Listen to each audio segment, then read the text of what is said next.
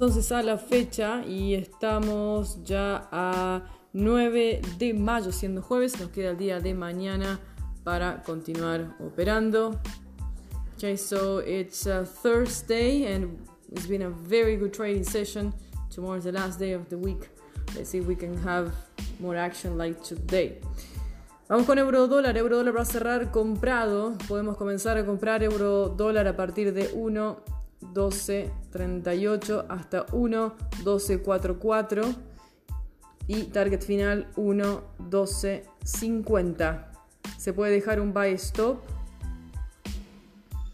So we can have a buy stop for euro dollar 112.38 with a target 112.44 and the highest target 112.50. So basically you can go through it and reach the 112.50. Libra dólar está comprado, va a cerrar comprador por arriba de 1.30. Nuestro target para Libra son los primeros compradores del área, así que atención de todas maneras. Nuestro target se encuentra debajo de 1.30 con 30, es decir, que antes que llegue 1.30-30 tenemos que cerrar la compra y después comprar por arriba de 1.30-30. So for pound dollar, there's only buyers, and of course we're buying up to 130.30. But before 130.30, we have to close the buy transaction, and then we buy above 130.30 again. El 1.30.30 es el nivel más importante para Libra, así que considerar eso como target y después una vez superado seguimos comprando. Dólar yen va a cerrar vendido, pero está por arriba del 109.50, por lo tanto compradores en dólar yen, mucha atención, se mantiene venta desde 1 desde 109.50 hasta 109.41 y por arriba de 109.50 la preferencia es tener paciencia y esperar a los compradores por sobre 109.67. Okay, so this is dollar yen situation and the market is going to close for sellers, but we are but the thing is, the market is above 109.50, so the preference is to wait for buyers. But the market is not going to close for buyers, it's going to close for sellers. So pay close attention to dollar yen, especially if you're buying. Entonces va a 109.50, cae a 109.40, después queda otro sell stop en 109.40 hasta 109.35 y después lo vamos a seguir evaluando. Caso contrario, va a consolidar arriba de 109.50. Okay, so for dollar yen, like I said, um, if you get through the 109.50, drops to 109.40, 41, uh, then you place another sell stop at 109.40 down to 109.35, and then we keep hedging if necessary, if you're buying only. If you're not buying, don't try to sell dollar yen. Si no estoy compra, no intentar venderse en dólar yen, no sería conveniente.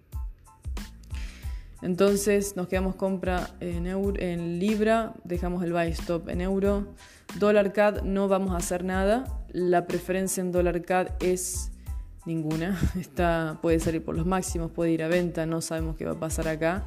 Así que debajo de 1.35 no compramos, pero no vendemos porque hay presión de compra. Se puede llegar a hacer la siguiente transacción, que sería la siguiente vender de 1.3492 hasta 1.3488 y solamente compramos arriba de 1.35. So this is dollar cash situation.